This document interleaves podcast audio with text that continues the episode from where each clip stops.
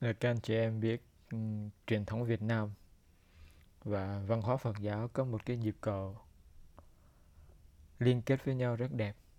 Đó là tinh thần biết ơn.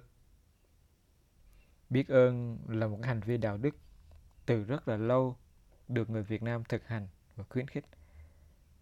Nhưng mà phần lớn người ta giới hạn ở trong thân thuộc quốc gia, tín ngưỡng và ý thức hệ.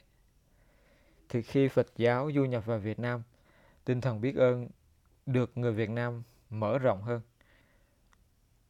Biết ơn không chỉ dừng lại ở cha mẹ, quê hương và thầy cô giáo mà còn mở rộng đến Phật pháp, thiên nhiên, thế giới, con người và những cái liên hệ sống vô tận khác. Biết ơn thật sự là ánh sáng kỳ diệu của kiếp sống. Biết ơn cũng chính là cái tiếng nói sâu thẳm nhất và chân thành nhất của lương tri con người. Nói như ờ, Cicero là lòng biết ơn không chỉ là đức hạnh cao quý nhất mà nó còn là ngọn nguồn của mọi đức hạnh khác. Biết ơn cho dù được diễn tả bằng uh, tiếng Pali là Kanta Nyutta hay là tiếng Anh Gratitude hay là tiếng Hoa Cảm ơn. Tất cả đều biểu hiện của tâm cảm hạnh phúc, xúc động, trân trọng, hiến tặng và thương yêu. Một con người có tâm biết ơn. Người ấy luôn luôn là một con người thiện đẹp.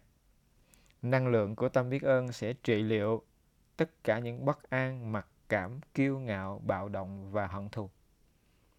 Bất cứ không gian hay thời gian nào tâm biết ơn có mặt thì tình yêu và niềm hạnh phúc cũng sẽ có mặt. Dưới ánh sáng giác ngộ, Đức Phật cho biết biết ơn là phúc đức và phẩm chất của một bậc chân nhân. Biết ơn làm cho người ta có hạnh phúc. Henry Ward, một cái người sống với tâm biết ơn, đã nói trái tim không biết ơn sẽ không bao giờ tìm được hạnh phúc.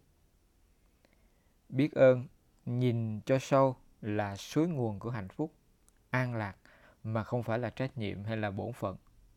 Từng bông hoa, ngọn cỏ, hạt đất, giọt mưa cho đến thầy cô, thiện hữu, cha mẹ và tiền nhân đều có những cái hiến tặng cho mình.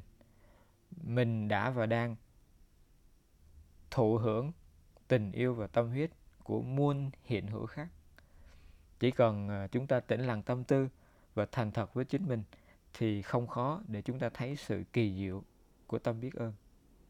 Một người có tâm biết ơn và biểu hiện tâm biết ơn trong đời sống, người ấy sẽ có rất nhiều an lành và hạnh phúc, nhất là an lành và hạnh phúc nội tâm. Cơ duyên tốt đẹp với người ấy cũng sẽ rất nhiều.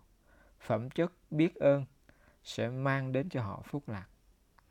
Ngày nào chúng ta còn biết ơn, nhất định ngày ấy chúng ta sẽ còn có hạnh phúc trong cuộc đời mình.